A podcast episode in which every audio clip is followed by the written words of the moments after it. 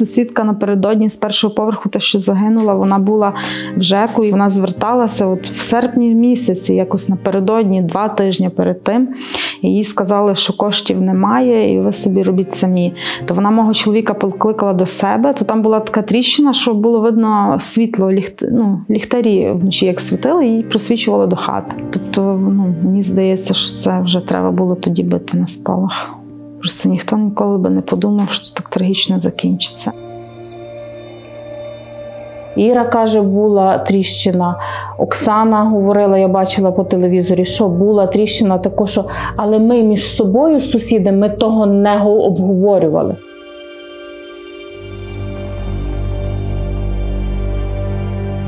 Це заключний шостий епізод подкасту Другобич 101.1 про трагедію, яка забрала життя восьми людей і ще 129 залишила без житла. З вами журналістка Суспільного Інна Білецька. І у цьому епізоді я розповім про те, що нам з колегами вдалося взнати, як зрозуміти, що ваш будинок у небезпеці, як захистити своє майно та що повинна була б зробити держава. На відміну від мешканців будинку на Грушевського 101.1, ви будете попереджені.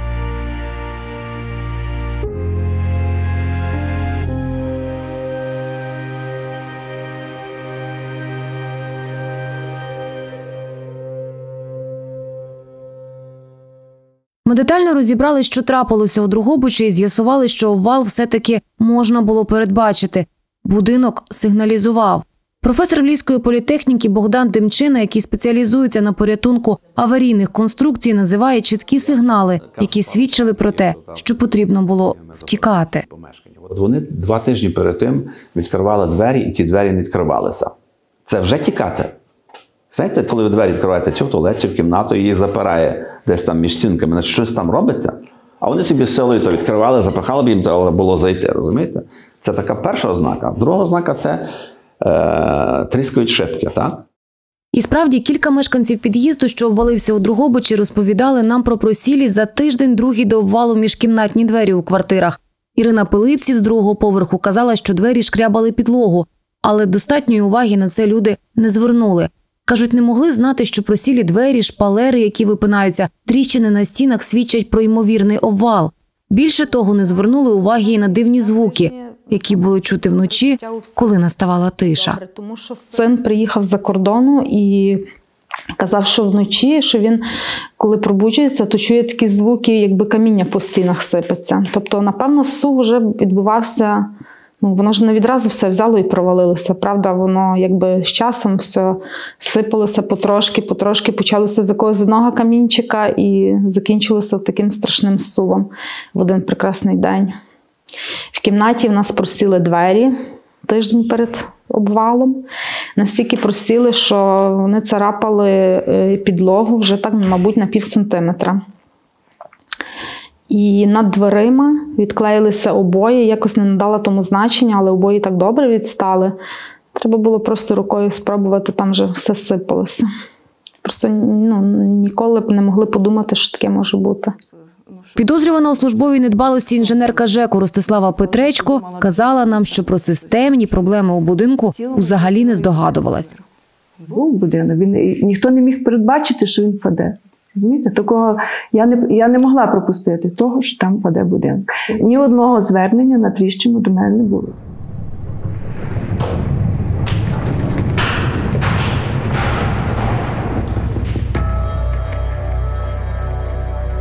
Якщо у вашого будинку з'являються подібні симптоми, треба негайно повідомити керівника ОСББ або управлінську компанію. Експерт зі Львова Роман Колдра, який після обвалу обстежував будинок у Другобичі, розповідає, що першочергово треба зробити, якщо у будинку з'явилися тріщини. Управляючи власник будівлі, повинен е, своїми силами зробити е, маяк поставити і спостерігати, написати, значить, поставити маяк. Написати на маяку, якого числа зроблено, так? І, значить, якщо появиться тріщина, тоді він повинен звернутися до спеціалістів, щоб вони вияснили, чому розходиться цей. Відповідно до чинного законодавства, багатоквартирні будинки щоосені та щовесни повинні оглядати, а кожні 5 років у них мають проводити технічні обстеження. Відповідальність за це лежить на власниках будинку, тобто на нас з вами, на самих мешканцях. На цьому нам наголошувала екс-міністерка розвитку громад та територій Альона Бабак. З пані Бабак ми спілкувалися у її просторому робочому кабінеті старій будівлі міністерства у центрі Києва. Було це у жовтні, через два місяці після обвалу у Другобичі, і через два місяці після того, як Альона Бабак стала міністеркою. Насправді, одразу з 1992 року, як приватизувалась перша квартира в багатоквартирному будинку, будинок перестав бути власністю держави. Немає комунальної власності в багатоквартирних будинках, немає державних багатоквартирних будинків. Все, що стосується майна і його управління, це є відповідальність власника. Іншого не передбачено ні в світі, ні в жодній країні. З 92-го року ніхто нічого не ремонтував. Можливо, десь окремо, колись хаотично хтось бачив, що або абсолютно вкрай аварійна ситуація була, або ще щось. Власне, чому не можна було далі тримати і приховувати від людей те, що їхнє майно безхазяйне, що воно руйнується. І якщо ви, шановні власники, сьогодні не усвідомите це, то де юре ніхто не відповідає за нього. Отримавши у 90-х можливість приватизувати збудоване державою житло, багато хто досі не усвідомив того, що саме він є власником, власником своєї квартири і співвласником усіх інших конструкцій і приміщень загального користування у будинку. Якщо ваш будинок сигналізує про небезпеку, його потрібно обстежити. Проведення обстеження експертом може обійтися від 5 до 150 тисяч гривень, в залежності від розмірів будинку, його стану та складності робіт. Для прикладу, обстеження конструкції п'ятиповерхової хрущовки на 4 під'їзди це десь 25-30 тисяч гривень. А вже ремонт підсилення конструкції може коштувати від сотень тисяч до кількох мільйонів. Ось, наприклад, у Сумах на вулиці Петропавлівській, 68, руйнується хрущовка. Міські чиновники після експертизи сказали, щоб її укріпити і врятувати, потрібно понад 4 мільйони гривень. Якщо ж говорити про реновацію усієї споруди з урахуванням термомодернізації, заміни інженерних мереж, ремонту у під'їздах та квартирах, то сума зростає у рази. Ви точно знаєте когось, хто мешкає у старих багатоквартирних будинках періоду масового будівництва у вашому місті. Зазвичай це люди середнього та низького достатку. Зібрати кошти на реновацію чи навіть капітальний ремонт для них буде складною і будемо відвертими, часто непосильною задачею. Спеціальна комісія, яка діє при міських радах, може визнати будинок ветхим чи аварійним. Утім, це не гарантує відселення чи ремонт за бюджетні кошти, як показує практика. Принципі, ніхто не забороняє органам місцевого самоврядування відповідно до діючого законодавства розробляти свої цільові програми, де би місто виступало стороною співфінансування тих чи інших е, об'єктів, які би могли бути частиною таких проєктів реконструкції.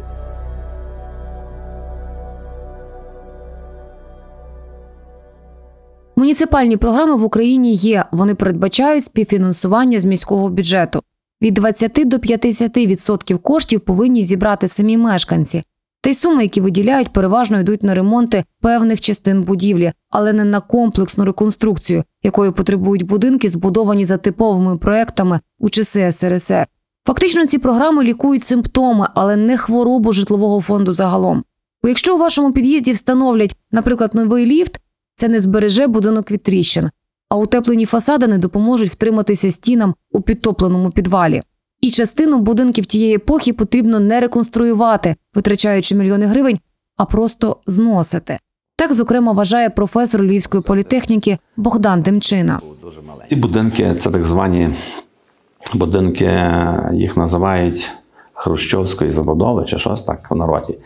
Е, Ми знайшли якусь таку таблицю, е, де писалося про 50 років там експлуатації таких будинків.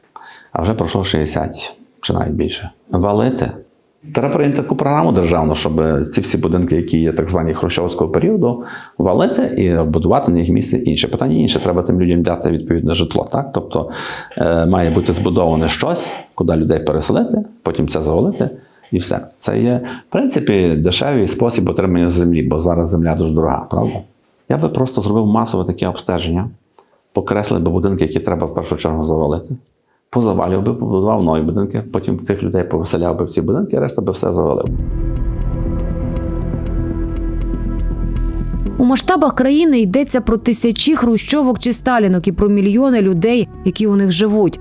А чітку відповідь на запитання, як процес реновації житлового фонду організувати, держава нам з вами досі не дала. З 2006 року в Україні діє закон про комплексну реконструкцію кварталів старого житлового фонду. Проте на практиці його реалізувати так і не вдалося. Закон пропонує забудову старих кварталів новим житлом або реконструкцію кварталів за кошти інвесторів-забудовників. Тобто фінансування нового будівництва реконструкції відселення мешканців падає на плечі інвесторів. Відповідно до закону, вони мають або виплатити компенсацію мешканцям, або надати їм інше житло, або ж відселити у тимчасове на період будівництва нового. Окрім того, для звільнення будинку під знесення чи реконструкцію потрібна відповідно до цього закону 100% згода усіх мешканців. Саме тому він і не зміг запрацювати, вважають експерти. Домовитися українцям між собою важко, коли це стосується грошей, ще важче. Та й досвіди із вкладеними коштами в забудови, яких так і не судилося святкувати новосілля, українці мають немалі. У грудні 2019 року Мінрегіон на своєму сайті опублікував проект змін до згаданого закону. Команда Альони Бабак пропонувала переглянути підхід до фінансування і передбачити, що на реконструкцію застарілого житлового фонду можна витрачати кошти державного та місцевого бюджетів. Проте до Верховної Ради законопроект досі не потрапив. А Альону Бабак, яка керувала міністерством розвитку громад та територій менше ніж півроку, 4 лютого звільнили. Що робити із старим житловим фондом, збудованим на швидкоруч після Другої світової війни, ще у 90-х вирішили у країнах Європи. У Німеччині частину панельних будинків вирішили знести, іншу перебудували, зробивши з багатоповерхівок будинки на 2-4 поверхи, зміцнивши їхні конструкції, утепливши та збільшивши площі квартир. На сьогодні у густозаселеному Берліні навпаки розглядають можливість добудови поверхів над панельними будинками, якщо їхні конструкції є міцними. У Естонії проводять реновацію будинків, збудованих за часів СРСР. Будинки переобладнують новими системами тепловодопостачання, витяжкою, опаленням, роблять у квартирах ремонти. У Польщі кілька років тому так обстежували панельні хрущовки і визнали їх у більшості придатними для подальшої експлуатації. Проте там з 90-х уже повноцінно відбувалася програма термомодернізації будинків, яку в Україні масштабно розпочали відносно недавно, у 2015-му.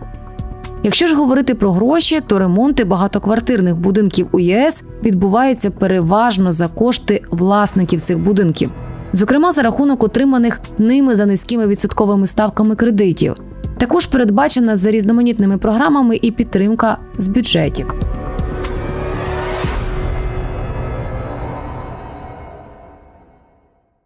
На цьому ми могли би поставити крапку у подкасті.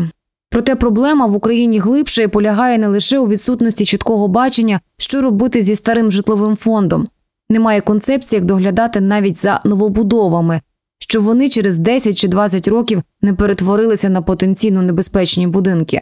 Про цю загрозу ми понад дві години розмовляли з кандидатом технічних наук та академіком Академії будівництва України Анатолієм Нечепорчуком.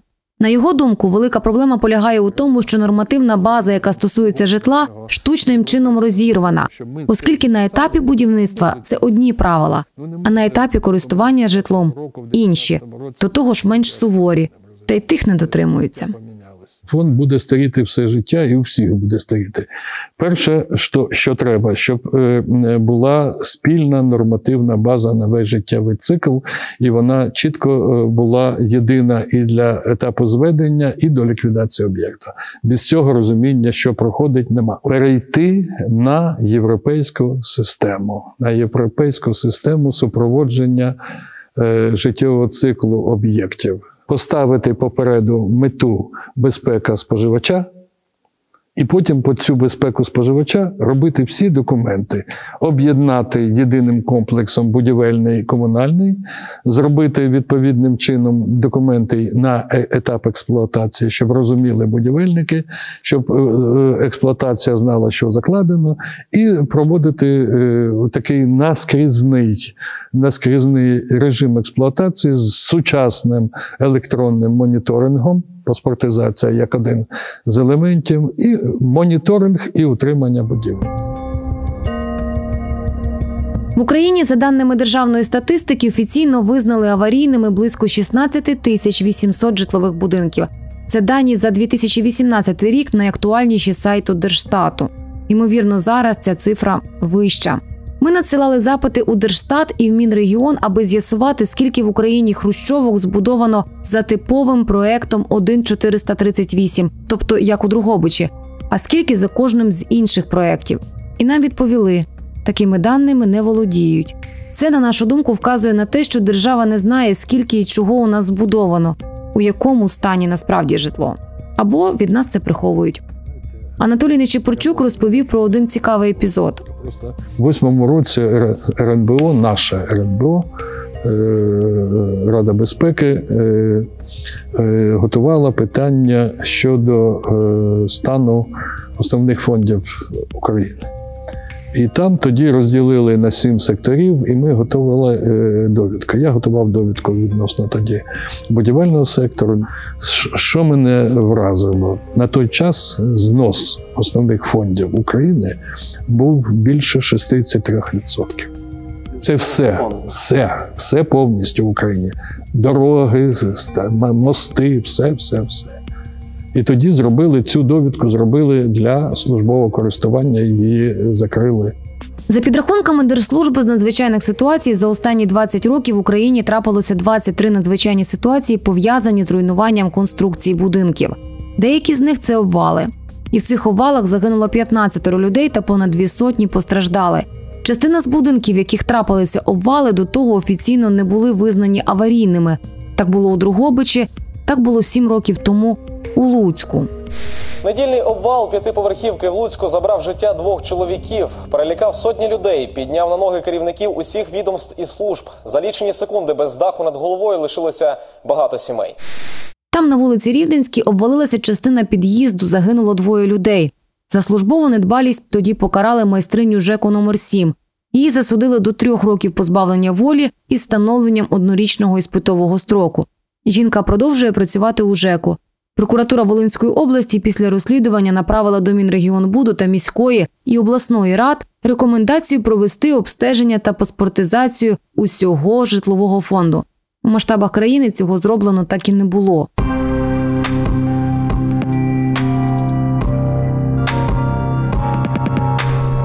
У день обвалу Другобицької хрущовки 28 серпня 2019 року президент Володимир Зеленський написав пост у Фейсбуці.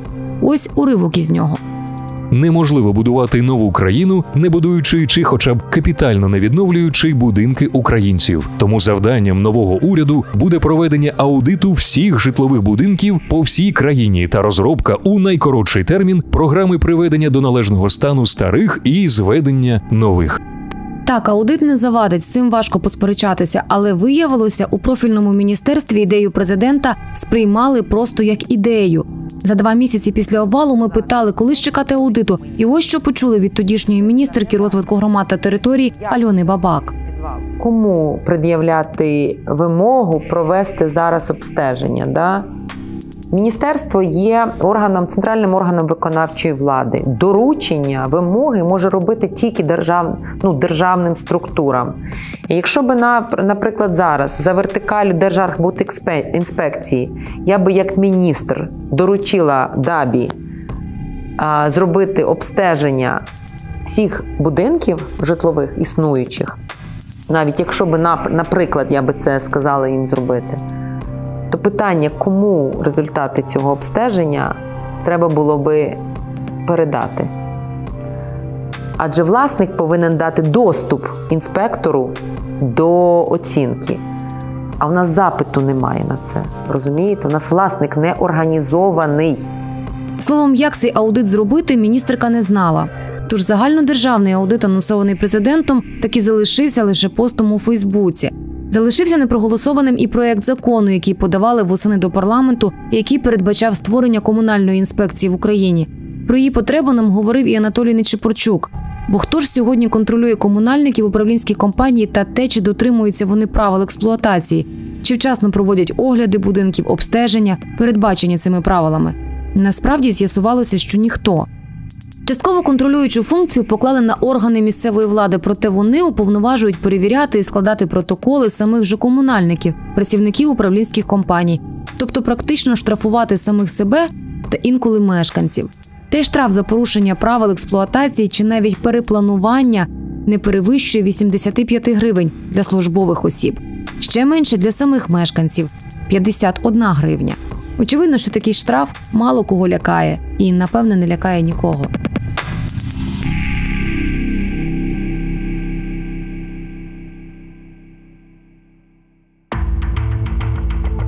Чи мають тисячі українських родин час, аби чекати, поки держава розробить механізми порятунку їхнього ветхого житла або ж систему контролю за тим, що поки не є ветхим?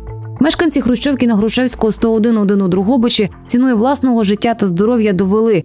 Новий обвал може трапитися будь-якої миті майже у кожному українському місті.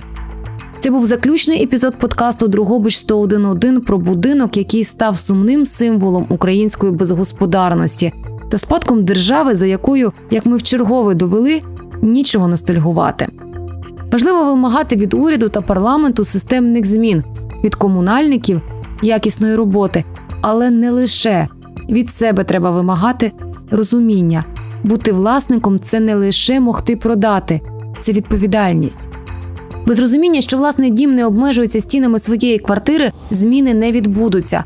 Зазирніть у підвал, перевірте, чи не протікають у вашому будинку труби, чи немає тріщин, і особливо чи не просідає підлога, чи не просідають двері та чи не тріскають шибки у вікнах.